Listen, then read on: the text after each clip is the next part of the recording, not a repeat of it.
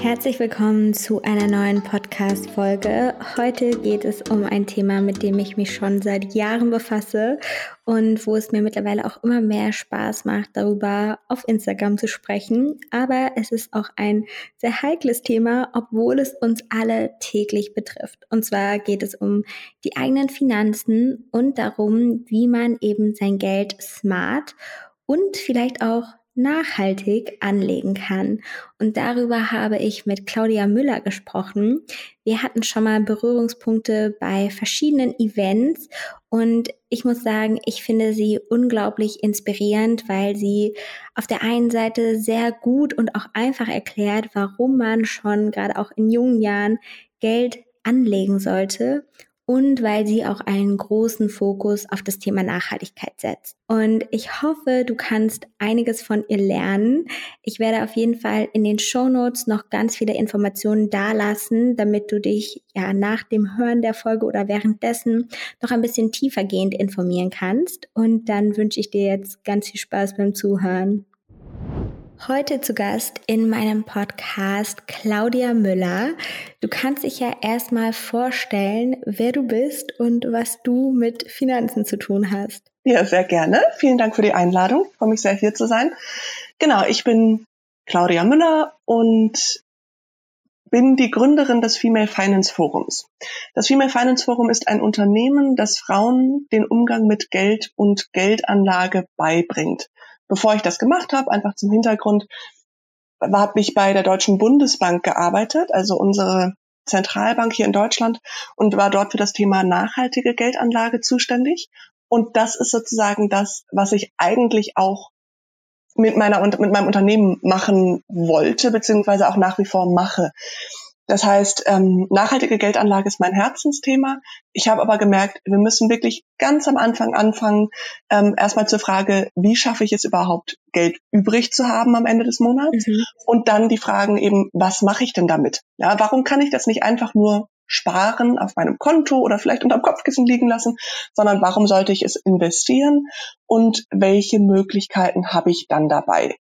Das Female Finance Forum ich habe es ja schon gesagt, konzentriert sich auf Frauen, weil das einfach teilweise andere Themen sind, teilweise andere ähm, Herangehensweisen. Aber was mir dabei ganz wichtig ist, ist, dass es nie, also dass ich keine Finanzprodukte verkaufe, sondern es wirklich die reine, also eine reine Bildungsplattform ist. Und was mir halt total viel Spaß macht, ich gebe meine Workshops vor allem auch für Arbeitgeber oder Bildungseinrichtungen, also zum Beispiel Schulen, Hochschulen, Berufsschulen, Universitäten und so, und dadurch, dass ich so diese, also irgendeine Institution habe, wie gesagt, Bildung oder Arbeitgeber, erreiche ich nochmal ganz andere Frauen, die sonst vielleicht überhaupt nicht über das Thema nachdenken würden. Und das macht einfach total viel Spaß. Ja, das hört sich auf jeden Fall sehr cool und vor allem wirklich eben auch sehr relevant an. Ich habe bei mir jetzt auch angefangen, meinen äh, Mitarbeiterinnen allen so äh, zu sagen und zu zeigen, wie sie ihr erstes Depot eröffnen. Und es ist irgendwie total schön zu sehen, wie sehr sie das auch so empowert, sich mehr mit Finanzen zu befassen. Ja, und Finanzen sind so ein Schlüsselthema. Da geht's ja. um so viel mehr als um Geld. Also da geht's um eben auch das Selbstbewusstsein wächst, wenn wir es schaffen, selber zu investieren. Und das ist ja wirklich total simpel. Ich glaube, das kannst du bestätigen, so die, die Basics. Wenn man nicht sagt, ich möchte jetzt irgendwie die, ne, so Spezialistin werden für irgendein total komplexes Thema, sondern ich möchte irgendwie mich zuverlässig und sicher um meine Altersvorsorge kümmern, dann ist es echt nicht schwierig. Aber wenn wir das mal hinkriegen, dann macht das was mit unserem Selbstbewusstsein. Das gibt uns Entscheidungsmöglichkeiten. Ja, plötzlich kann ich es mir leisten, ein Sabbatical zu nehmen oder meinen Job zu kündigen, wenn meine Chefin blöd zu mir ist oder alle solche Sachen, weil ich zum Beispiel einen Notgroschen habe, der mich finanziell über Wasser hält während dieser Zeit. Also das ganze Thema Finanzplanung hängt da auch mit dran und es gibt uns, wie gesagt, frei, Entscheidungsfreiheit, Selbstbestimmtheit, Selbstbewusstsein, alle solche Themen und auch natürlich Einfluss, den wir nutzen können, im Einklang mit unseren eigenen Werten. Das finde ich halt auch so wichtig und so schön bei Geld. Geld ist ein Hebel, Geld ist ein Mittel zum Zweck den wir halt für uns selber nutzen können, aber eben auch für unser Umfeld. Kleiner Reminder, weil wir ja hier über das Thema Finanzen reden. Dieser Podcast ist natürlich keine Anlageberatung. Also am Ende immer noch seine eigenen Recherchen betreiben. Das ist ganz, ganz wichtig. Und ähm, du hast ja eben zu Beginn schon so ein bisschen gesagt, dass es ja bei Finanzen bei vielen auch erstmal so ein bisschen darum geht, wie lege ich denn Geld zurück oder wie spare ich denn Geld? Hast du da irgendwelche Tipps, wenn jetzt manche immer so denken, ja, ich würde super gerne wenigstens mal mit 25, 50 Euro anfangen, aber ich habe das Gefühl, ich schaffe das irgendwie nie, das zurückzulegen. Was sind da so deine Tipps, wie man vielleicht auch so einen Überblick gerade am Anfang erstmal bekommen kann? Da ist ganz wichtig und ganz klassisch für den Anfang, für den Überblick das Haushaltsbuch wahnsinnig effektiv. Einfach mal, wenn man es schafft, drei Monate lang alles aufschreiben, was reinkommt und alles, was rausgeht. Und das muss kein Perfektionismus sein. Das reicht auch, wenn wir unsere Kontobewegungen zum Beispiel mal uns wirklich einfach anschauen und schauen, wo gehen denn eigentlich die großen Posten hin? Wohin geht mein Geld eigentlich? Das ist der erste Schritt zur Transparenz, den ganz viele Leute so im Detail nicht gehen oder nicht wissen. Und das ist eben auch der Schlüssel, der uns zeigt, an welchen Stellen wir Geld sparen können. Und dann, wenn es ums Sparen geht, ich bin generell Freund davon, mir die Sachen so leicht wie möglich zu machen. Das heißt zum Beispiel einen automatischen Dauerauftrag einzurichten, der jeden Monat einen festen Sparbetrag auf ein anderes Konto überweist. Mhm. Und dieses andere Konto gucke ich erstmal gar nicht an. Dann ist das Geld weg. Aus den Augen, aus dem Sinn, können wir uns in diesem Fall halt total selber zunutze machen und erstmal damit anfangen. Und wenn das am Anfang fünf Euro im Monat sind oder 15 und dann, aber es ist viel leichter, an diesen Dauerauftrag an die fünf Euro vielleicht noch eine Null dran zu machen mhm. oder so, als einen neuen Dauerauftrag einzurichten. Das heißt, so ein bisschen, also Automatismus, wir Menschen sind bequeme Wesen, ähm, uns das aber eben zunutze machen, das Geld automatisch sparen. Und der Vorteil ist dann nämlich auch, dass ich alles, was ich noch auf meinem Hauptkonto habe, mit total gutem Gewissen einfach ausgeben darf. Weil ich weiß, das Wichtige, das Sparen, das habe ich schon erledigt, das passiert automatisch am Monatsanfang oder am Tag, nachdem mein Gehalt eingegangen ist. Und alles, was noch da ist, das kann ich ausgeben. Und wenn am Ende noch 30 Euro auf dem Konto sind, dass ich, also ne, mit dem Geld, das ich eigentlich ausgeben darf, dann kann ich mir davon halt eine Flasche Champagner kaufen oder machen, was ich will und muss nicht überlegen, ob ich das Geld jetzt eigentlich auch sparen wollte oder so. Ich muss kein schlechtes Gewissen haben, wenn ich mir vielleicht auch vermeintlich unnötigen Luxus leiste und gönne, sondern ich habe ja schon gespart, also darf ich alles andere ausgeben. Ja, das ist auf jeden Fall schon mal ein sehr, sehr guter Tipp, ähm, dass man wirklich erstmal so einen Überblick bekommt. Und ich würde jetzt auch mal so ein bisschen weiter in der Abfolge gehen, weil ich das, wie gesagt, jetzt immer mehr auch ähm, bei Freundinnen und so weiter sehe, weil ich jetzt bei jedem versuche, wirklich alle so zum Investieren zu bringen, dass natürlich dann, wenn man jetzt irgendwie weiß, okay, ich habe jetzt ein bisschen Geld, was ich äh, zurückgelegt habe, was ich zurücklegen kann, wo sollte ich das denn, wie finde ich denn heraus, bei welchem Broker, also oder bei welchem Anbieter ich jetzt mein Depot eröffne. Hast du da irgendwelche Tipps, äh, wie man in diesem ganzen Dschungel durchblicken kann? Meinst du, gerade am Anfang kann man sich da auch auf, auf, Empfehlungen von Freunden verlassen oder sollte man da wirklich ganz tief auch nochmal in die Recherche gehen und den passenden Anbieter finden? Was ist da so dein, dein Tipp für Anfängerinnen? Also generell finde ich Empfehlungen super und auch irgendwie andere Informationsquellen. Ich finde, nicht jede von uns muss selber die gesamte Recherche machen. Das wäre ja total ineffizient. ja. Ähm, das heißt, gerade wenn es um seriöse Informationsquellen geht, empfehle ich total gerne zum Beispiel Stiftung Warentest. Die haben ganz viele auch Hefte zu ganz vielen verschiedenen Themen. Also Finanztest ist da der der Begriff dieser, dieser Finanzreihe eben. Oder die Verbraucherzentralen machen auch ganz viel Bildung zum Thema Finanzen. Finanztipp gibt es auch. Das ist auch ein, ein gemeinnütziges Projekt. Das heißt, immer schauen, dass es eine Quelle ist, die eindeutig auf unserer Seite steht. Nicht unbedingt die Bank, die ihr eigenes Depot bewirbt, da muss ich dann eben, die, die haben natürlich ein Interesse daran, ihre eigenen Produkte zu verkaufen. Ja. Aber das heißt auch, wenn die Freundin mir sagt, hey, ich habe das alles recherchiert und so und ich glaube, das und das ist das Beste, dann sollte ich schon noch verstehen, warum und was das eigentlich ist und so. Aber dann ist das ja schon mal super und ich kann sagen, hey cool, du hast die ganze Vorarbeit gemacht. Ich muss jetzt nur noch die letzten irgendwie zehn Prozent das anpassen auf mich und meine Situation. Finde ich total gut. Generell finde ich aber, bevor ich mein Depot auswähle, sollte ich noch mal einen Schritt zurückgehen und mir überlegen, in was möchte ich denn eigentlich investieren? Also möchte ich an der Börse investieren? Möchte ich in Immobilien investieren? Möchte ich auch, also wenn ich an der Börse investiere, dann brauche ich ein Depot. Das ist sozusagen der Handelsplatz, an dem ich mit der Börse handeln kann. Es ist wie ein Konto, liegt bei der Bank und da lege ich mein Geld hin und spare einfach und das Depot ist eben der, mein Zugang zur Börse. Aber auch da ist es ein Unterschied, ob ich sage, ich möchte zum Beispiel einzelne Aktien von Unternehmen raussuchen, einzeln investieren und da vielleicht auch viel handeln, traden.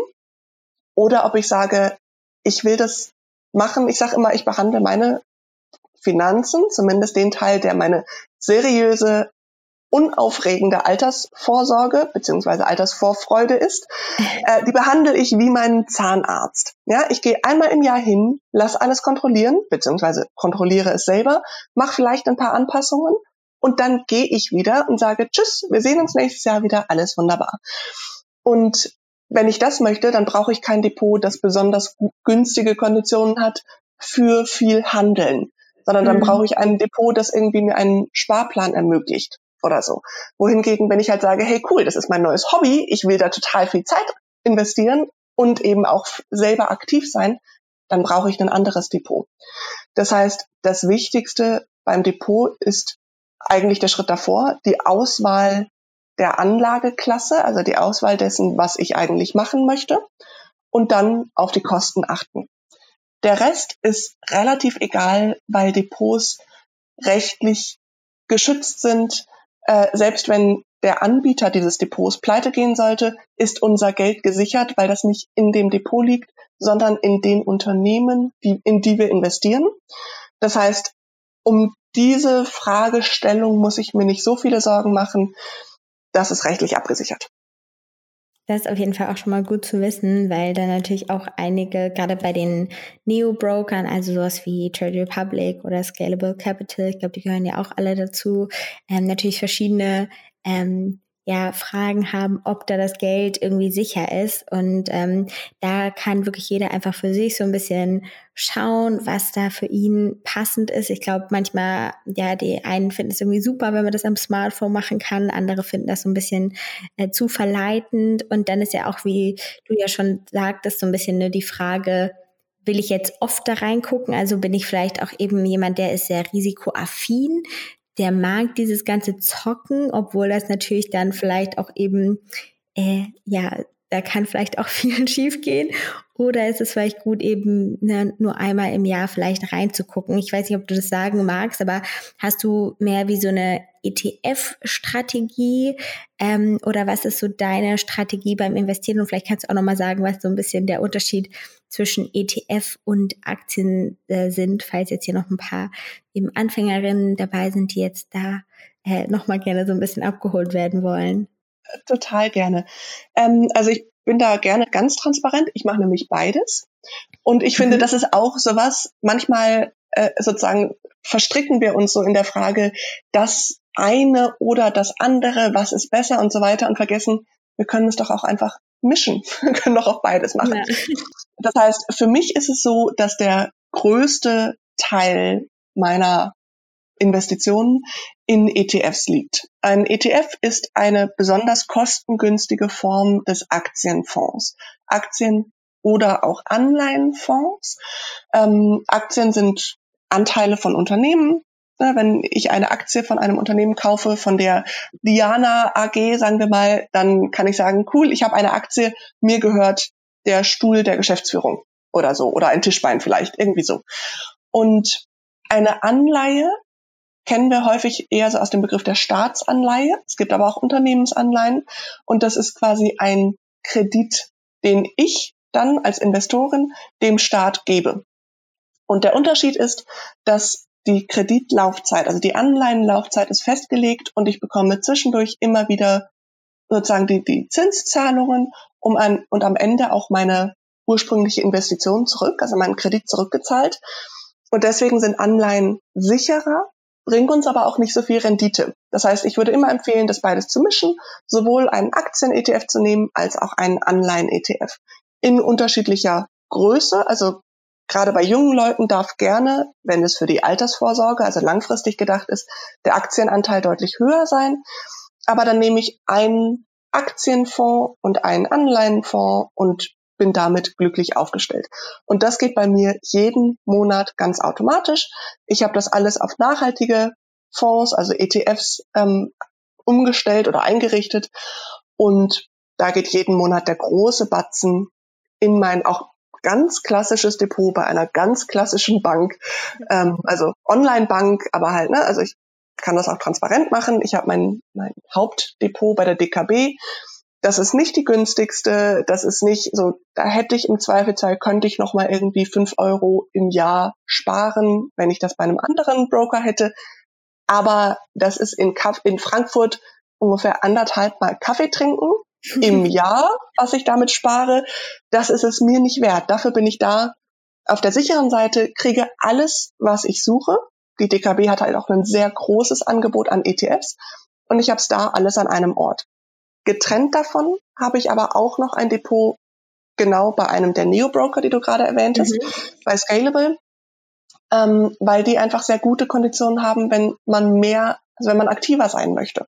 Ja. Und da, ähm, da habe ich einfach einen kleinen Betrag, das ist mein ja, Spielgeld irgendwie, Spaßgeld, also das ist ähm, ein Betrag, den ich genauso eigentlich für die Altersvorfreude möchte, aber der ist einfach viel kleiner und da bin ich aktiv und schaue selber eben, welche Unternehmen ich kaufen möchte, welche nicht, habe meine Watchlist, habe so mir meine Regeln erstellt, wann ich wieder verkaufe, damit ich das eben auch nicht jeden Tag mache, weil dann ist es für mich nicht mehr attraktiv. Also ich bin nicht die Person, die morgens und mittags und abends äh, reingucken will und dreimal noch dazwischen. Ähm, aber es macht schon Spaß, also jeden Tag oder jeden zweiten Tag reinzuschauen und dann auch bei irgendwie neuen Unternehmen mal mit dabei zu sein oder so. Ähm, genau, das ist so das, was ich mache. Und darüber hinaus habe ich noch ein mini kleines ähm, Kryptowährungen-Depot, mhm. Das aber auch nochmal an einem separaten Platz liegt und das wirklich total klein ist, weil ich mich da momentan noch schwer tue mit dem Thema Nachhaltigkeit. Ja. bei Kryptowährungen. Ähm, deswegen probiere ich das wirklich so mit 100 Euro aus. Die liegen da, ich beobachte das, ich lerne, weil ich glaube, das ist aber jetzt meine ganz persönliche Meinung, nichts hiervon ist Anlageberatung. Ja. ähm, ich glaube, dass die Kryptowährungen Zukunft haben. Ich weiß nicht, welche davon. Ich glaube, ein entscheidender Faktor davon wird sein, mehr seine Sicherheit von, vom Stromverbrauch und damit vom Klimaschutz im Prinzip unabhängig machen kann. Mhm. Und deswegen möchte ich das jetzt einfach schon mal lernen. Und ich finde, das ist auch was, was wir generell uns merken können. Nimm einen kleinen Betrag, nimm 25 Euro und investier die in einen global aufgestellten Aktien-ETF. Und dann lass es einfach liegen. Du musst es nicht regelmäßig machen, du musst gar nichts damit machen und schau einfach mal, wie es dir damit geht. Ja, 25 Euro, das wäre schade, wenn die verloren gingen. Aber ich kann dir sagen, die Wahrscheinlichkeit, dass dieses Geld komplett weg ist, ist unfassbar gering. Ähm, und dann können wir da halt mit kleinen Schritten reingehen. Und dann beim nächsten Mal nehmen wir halt nicht 25, sondern vielleicht 50 Euro und probieren mal aus und lernen irgendwie, also ja, wie das alles so funktioniert. Ähm, ja, du hast jetzt schon super viele spannende Sachen äh, gesagt und wir sind uns doch sehr ähnlich, wie wir investieren, weil ich bin eigentlich auch ähm, genau so aufgestellt. Also ich habe auch eben bei einer Bank ein ähm, Depot, was auch eben das ist, wo ich halt ja, ich weiß nicht, alle äh, vielleicht einmal im Monat, je nach Lust und Laune mal irgendwie reingucke, aber wo ich auch irgendwie weiß, ja, das habe ich jetzt auch schon seit vier Jahren. Da ähm, muss ich einfach nicht so viel immer steuern. Dann habe ich auch bei einem Neo-Broker ein Depot und auch beim Thema Kryptowährungen ähm, habe ich mich jetzt, ich glaube, seit zwei, drei Monaten mit ein bisschen befasst, aber eben auch mit ja nicht so hohen Beträgen, weil es natürlich auch sehr volatil ist. Ich es aber auch unglaublich spannend finde und auch jetzt so ein bisschen immer mehr merke, ja, dass immer mehr Menschen auch das als weitere Anlageoption nehmen und es ja schon eben auch viele ähm, ja, passionsgetriebene und auch innovationsgetriebene Pro, ähm, Projekte in dieser ganzen Szene und Welt gibt. Aber das ist, glaube ich, wirklich auch was, wo man so ein bisschen Interesse haben sollte. Vielleicht auch beim Thema ähm, Aktien. Äh, da kannst du ja vielleicht auch gerne mal sagen, ähm, weil das, glaube ich, auch was ist, ähm, wenn viele sagen, okay, sie möchten eben mal in eine Aktie investieren. Wie entscheidest du denn, in welches einzelne Unternehmen du denn dann wirklich ähm, reingehst? Weil ich finde da auch wichtig, dass man wirklich, also ich frage mich immer so, glaube ich an das Unternehmen auch noch in zehn oder 30 Jahren. Also das ist irgendwie mir immer ganz wichtig, dass ich sehr langfristig trotzdem an die Unternehmen glaube. Genau. Also eine Sache noch dazu, rein statistisch gesehen, ist es für uns alle eigentlich auch das Sinnvollste, in einen breit aufgestellten ETF zu investieren, weil wir gar nicht so sehr das Wissen und die Zeit haben, irgendwie so Insider-Informationen zu haben und deswegen eben besser zu sein als der Durchschnittsmensch, ähm, muss man einfach so realistisch yeah. sagen. Und deswegen ist das für mich eben auch der allergrößte Teil. Und um dieses Depot, ich mache das genauso wie du. Ich gucke da immer mal wieder rein, einfach weil es mich interessiert und weil ich daran Spaß habe. Aber so richtig was verändern mache ich eigentlich einmal im Jahr. Da habe ich meinen Dagobert Duck Tag und dann setze ich mich hin und äh, zähle meine Gold Talerchen, beziehungsweise eben schaue, wie hat sich meine Einkommenssituation geändert, ähm, wie hat sich meine Ausgabensituation verändert. Das heißt, muss ich irgendwas anpassen an der Höhe, die ich investiere. Ich habe einen Sparplan, das heißt, es läuft jeden Monat investiere ich einen festen Betrag automatisch in dieses ETF-Depot. Und ähm, wie sieht meine Lebensplanung für die nächsten drei bis fünf Jahre aus? Gibt es da irgendwelche größeren Umbrüche, die jetzt schon absehbar sind, für die ich Geld brauche. Also möchte ich in zwei Jahren eine Weltreise machen, dann ist es sinnvoll, wenn ich jetzt anfange zu sparen. Ähm, und so weiter. Das heißt, das ist das, was da reinfließt, das mache ich einmal im Jahr und den Rest des Jahres lasse ich dieses Depot in Ruhe und mache da nichts und habe aber gleichzeitig diese Gewissheit, dieses gute Gefühl, dass das eben automatisch läuft. Ja. Und dann, also ja genau, das ist für mich der allergrößte Posten. Und in mein, in mein Einzelaktiendepot, da geht's mir genauso wie dir, dass ich eben überlege, auch da, also da könnte man ja eine andere Strategie machen und sagen, hey, da will ich aktiv sein. Und äh, ich nehme das Unternehmen, von dem ich jetzt gerade glaube, dass es irgendwie unterbewertet ist oder so. Und ähm, dass ich dann wieder nach kurzer Zeit wieder verkaufe, egal ob ich langfristig daran glaube oder nicht. Also ich selber zum Beispiel bin überzeugte Fahrradfahrerin. Ich besitze kein Auto und ich glaube auch, dass also ich, ich würde mich total freuen, wenn wir weniger Autos auf den Straßen hätten. Ähm, deswegen war es zum Beispiel, als wir 2015 hatten wir den Dieselskandal. Ja. Und da kenne ich einige Leute, die damals halt VW-Aktien gekauft haben, weil sie gesagt haben, die sind so im Keller jetzt gerade, das muss doch wieder hochgehen. Mhm. Ich habe das auch überlegt. Ich glaube, dass das eine gute, ich, ich weiß gar nicht, wo der Kurs jetzt steht, aber wahrscheinlich war das eine gute Einstiegsmöglichkeit. Und wenn man die dann drei Jahre später wieder verkauft hätte oder ein Jahr oder so, hätten die sich gut wieder erholt. Das wollte ich aber nicht. Das ist halt, ne, so, da, da sind mir irgendwie meine Werte und meine Überzeugung auch zu wichtig. Ja. Ich habe es am Anfang gesagt, Geld ist ein Hebel. Geld ist ein Mittel zum Zweck, ist ein Zeichen auch für meine Werte. Das heißt, auch mit meinem Geld möchte ich halt in die Dinge investieren, die mir wichtig sind. Ob VW jetzt gerade irgendwie die Wende schafft und in 30 Jahren immer noch ein gutes Unternehmen und so weiter, das will ich jetzt überhaupt nicht beurteilen. Das ist nur ein Beispiel.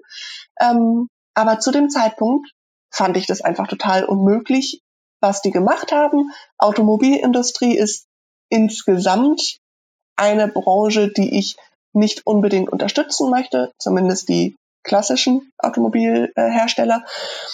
Und ähm, deswegen habe ich da nicht investiert, obwohl es möglicherweise eine gute Gelegenheit gewesen wäre.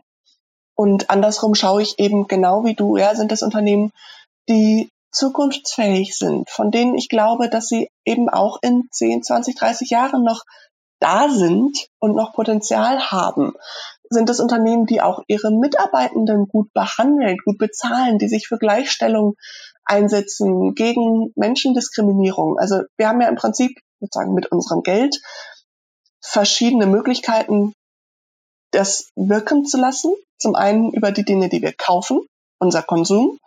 Zum anderen über die Projekte, an die wir spenden. Und zum dritten über die Unternehmen, in die wir investieren. Und wenn ich sage, dass ich nur Tierprodukte in Bioqualität konsumiere, warum sollte ich dann investieren in ein Unternehmen, das sich nicht an diese Standards hält? Also ich versuche da auch irgendwie ja konsistent und glaubwürdig zu sein und wirklich eben soweit es geht und soweit ich das auch sehen kann von außen, eben nur in die Unternehmen zu investieren, die auch meinen sonstigen Ansprüchen gerecht werden.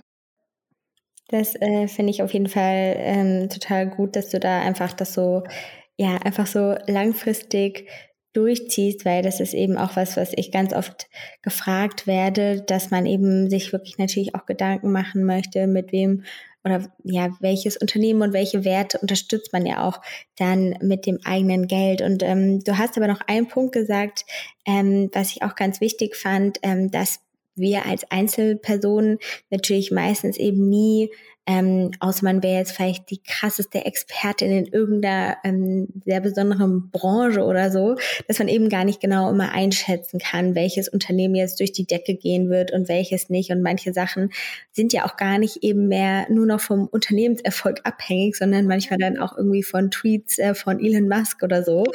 Ähm, und deswegen ist ja auch so ein ETF ähm, sehr, sehr spannend, weil der natürlich viele Unternehmen abdeckt, zum Beispiel jetzt auch sowas wie den MSCI World. Ähm, hast du da auch irgendwie so ein bisschen ähm, vielleicht da ähm, eine Strategie oder wirst du zum Beispiel da auch sagen, also weil der MSCI World, ich weiß nicht, ob ich es jetzt ganz korrekt sagen kann, aber vielleicht kannst du es ja auch nochmal sonst sagen, da sind ja eben die meisten Unternehmen ähm, weltweit quasi drin abgebildet oder ähm, äh, drin eben in diesem ETF. Das heißt, wenn man davon ausgeht, dass die Weltwirtschaft ähm, langfristig weiter wächst, dann wird auch eben der MSCI World weiter wachsen. Oder kann man das so sagen? Genau, prinzipiell kann man das so sagen. Ähm, wenn ich davon ausgehe, dass die Weltwirtschaft insgesamt sich positiv entwickelt, dann wird auch ein MSCI World daran teilhaben. Also komplett richtig gesagt. Mit dem einzigen ähm, Unterschied oder der einzigen Korrektur. MSCI World hat einen total verwirrenden Namen, denn es ist nicht die Welt darin enthalten, sondern es sind nur die Industrieländer. Und Industrieländer heißt, dass zum Beispiel auch China nicht dabei ist oder Indien oder Brasilien, Russland. Ähm, das sind alles Länder, die noch als Schwellenländer geben, gelten und nicht als Industrieländer. Das heißt, ich würde immer empfehlen, es, also Stiftung Warentest hat ähm, Stiftung Warentest hat den MSCI World damals als Pantoffelportfolio bezeichnet, weil sie gesagt haben, das ist so einfach. Mit einem ETF habe ich die Welt in der Tasche und das kann ich sonntags in Pantoffeln auf dem Sofa machen. Ja. Deswegen heißt das Pantoffelportfolio. Ähm, mittlerweile haben sie das so ein bisschen weiterentwickelt. Es gibt nicht nur den MSCI World, sondern es gibt auch den MSCI Emerging Markets. Das sind die Schwellenländer. Das heißt, ich würde empfehlen, nimm die beiden. Oder wenn du es dir leichter machen willst, dann nimm den MSCI All Country World. Das ist ah. dann der, der tatsächlich alle beinhaltet, also die Industrie- und Schwellenländer. Da sind ähm, die Industrieländer relativ stark gewichtet und die Schwellenländer eben etwas weniger. Das heißt, wenn man das auftrennt und einmal den MSCI World nimmt und einmal den MSCI Emerging Markets, dann kann ich eben selber entscheiden, in welcher Gewichtung. Also dann kann ich sagen, ich habe insgesamt 100 Euro, die ich investieren möchte. 75 davon gehen in den MSCI World und 25 in den MSCI Emerging Markets zum Beispiel. Und im MSCI All Country World haben die Schwellenländer nur unter 10 Prozent ähm, ah, mhm. Anteil. Das heißt, genau. So, da ist dann natürlich die Frage, was glaube ich generell und wie sehr möchte ich mich damit befassen.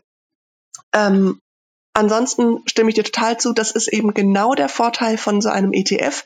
Der hat dann mehrere tausend Unternehmen. Das könnten wir als Privatinvestorinnen überhaupt nicht leisten, das alles zu überblicken, zu recherchieren, zu investieren auch. Also braucht man viel Zeit und viel Geld für, um das irgendwie selber so aufzustellen. Und das ist halt total schön eben bei diesen ETFs oder bei so großen Fonds generell, dass sie halt viel, viel günstiger sind, für uns super bequem, arbeitsarm und trotzdem eben von dieser großen, großen, ja, regionalen Bandbreite profitieren. Denn manchmal haben wir eine Krise, eine Wirtschaftskrise, die ist stärker in den Industrieländern. Und dann haben wir wieder eine Krise, da sind die Schwellenländer stärker betroffen. Und wenn ich aber alles einfach in meinem Depot habe, dann ist mir das egal. Oder dann kann ich das zumindest leichter eben auch mal abwarten, dass sich alles wieder erholt und einmal tief durchatmen, ähm, dann stürzt es nicht ganz so sehr ab in meinem Depot. Und auch, also häufig kommt dann die Frage so, ob wir denn daran glauben, dass die Weltwirtschaft immer weiter wachsen wird. Denn wohin sollen wir denn noch wachsen? Ähm, da ist zum einen so ein bisschen meine Beruhigung. Die Börse gibt es seit über 400 Jahren. Die hat schon so viel überstanden. Die hat sämtliche Kriege überstanden. Ja. Die hat hier diese ganzen Fürstentümer und so weiter. Ne? Das alles irgendwie überlebt. Und es gibt sie immer noch. Wahrscheinlich wird die auch noch vieles andere überleben. Und außerdem, ich glaube, dass das Wichtige ist, dass wir in der Zukunft unser Wirtschaftswachstum von Ressourcenverbrauch entkoppeln.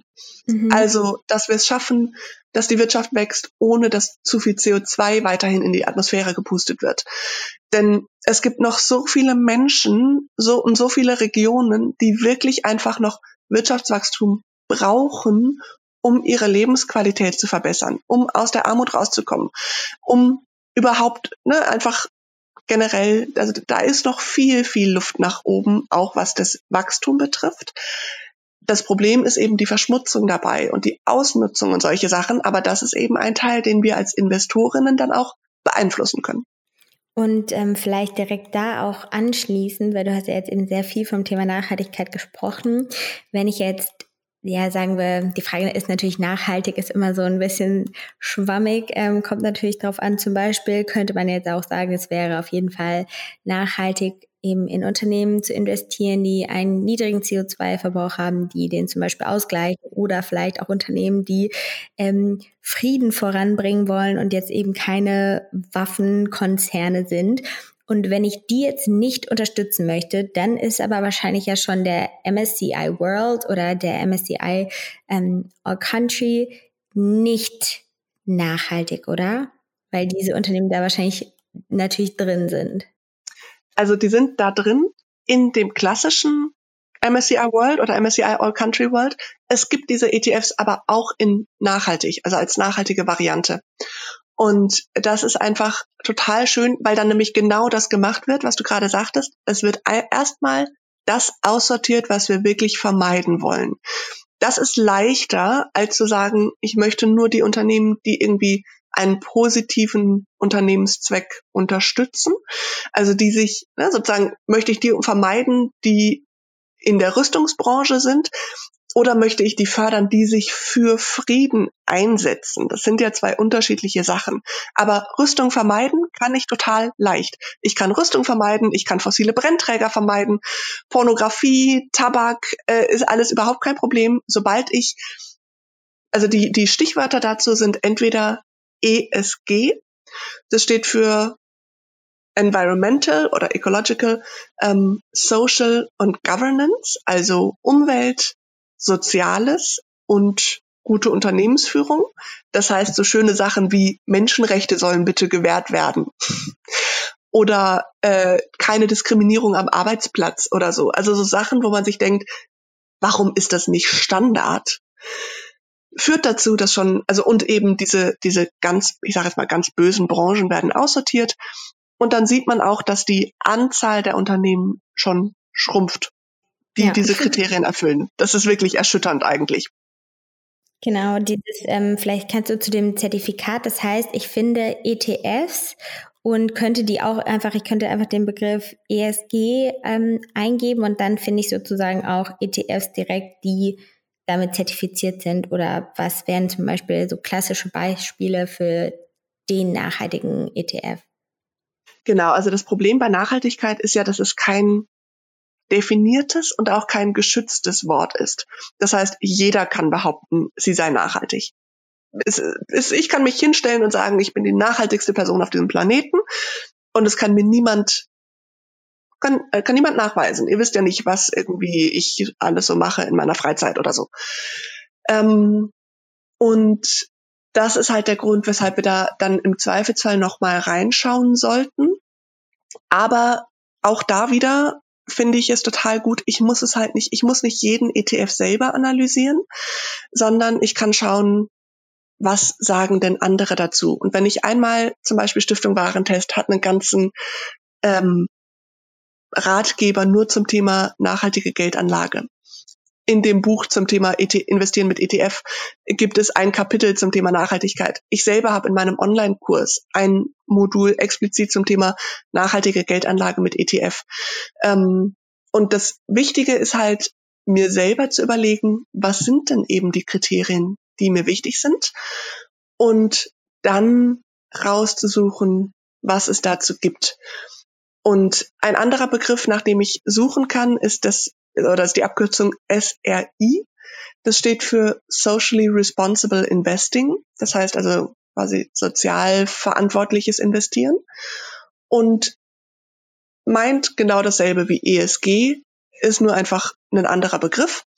Und dann danach schauen. Aber wenn ich einmal irgendwie, also ich habe ich erwähne die Quellen einfach nochmal, weil es so wichtig ist. Ne? Stiftung Warentest, Verbraucherzentralen, Finanztipp. Wenn ich die als drei Anlaufstellen habe, dann komme ich schon auf das Thema nachhaltige Geldanlage. Also da finde ich genug Informationen zum Thema nachhaltige Geldanlage, auch explizit mit ETF und kann mich total gut informieren. Es gibt genau den MSCI All Country World in also mit dem Begriff SRI dabei. Ich persönlich finde den super. Es ist nicht die nachhaltigste Version dieses ETFs. Ich kann auch noch mehr ausschließen. Dann muss ich aber irgendwann aufpassen, dass trotzdem noch alle Regionen vorhanden, also enthalten sind in diesem ETF, dass die verschiedenen Branchen auch trotzdem noch enthalten sind. Also es bringt mir nichts, wenn ich plötzlich nur noch weiß ich nicht, wenn ich Rüstung ausschließe und dann Lebensmittel im Zweifelsfall auch noch, weil sie auch katastrophal sind und, und so weiter und irgendwann mit zwei Branchen und drei Ländern da stehe, dann habe ich wieder das Risiko, dass die Schwankungen zu hoch sind, dass genau diesen Unternehmen oder diesen Ländern irgendwas passiert. Das heißt, da muss ich so eine gewisse Abwägung dann auch irgendwie ähm, machen. Aber wenn ich die Begriffe suche, dann komme ich auf jeden Fall zu einem super guten Ergebnis. Und der Grund, weshalb ich jetzt keinen ganz expliziten ETF sage, einfach nehmt alle diesen ETF, ist, dass wir halt die ganzen Grundlagen auch verstehen sollten, verstehen, was genau ist eigentlich ein ETF, wie funktionieren die, möchte ich mir die Dividende zum Beispiel ausschütten lassen. Ich bin ja Aktionärin und habe damit ein Anrecht auf einen Anteil des Unternehmensgewinns möchte ich mir das ausschütten lassen oder soll das direkt wieder reinvestiert werden, neue Fondsanteile gekauft werden und so weiter. Das sind alles so Fragen, die ich ja den Zuhörerinnen und Zuhörern nicht abnehmen kann oder möchte, sondern das sind eben die ganzen Schritte, die ähm, ihr bitte vorher gehen sollt und dann dann den für euch passenden ETF auswählt. Ja, das finde ich auch ganz äh, wichtig. Oder das sind jetzt auch nochmal äh, schöne Worte, quasi eigentlich fast äh, zum Ende, dass man wirklich ja sich selbst so damit mal Step by Step befasst. Und es gibt ja wirklich ja mittlerweile, ne, wie du meintest, du hast ja auch eben einen Online-Kurs, es gibt viele Websites. Ähm, wir haben auch mit äh, Finanzlos habe ich einen Ratgeber geschrieben.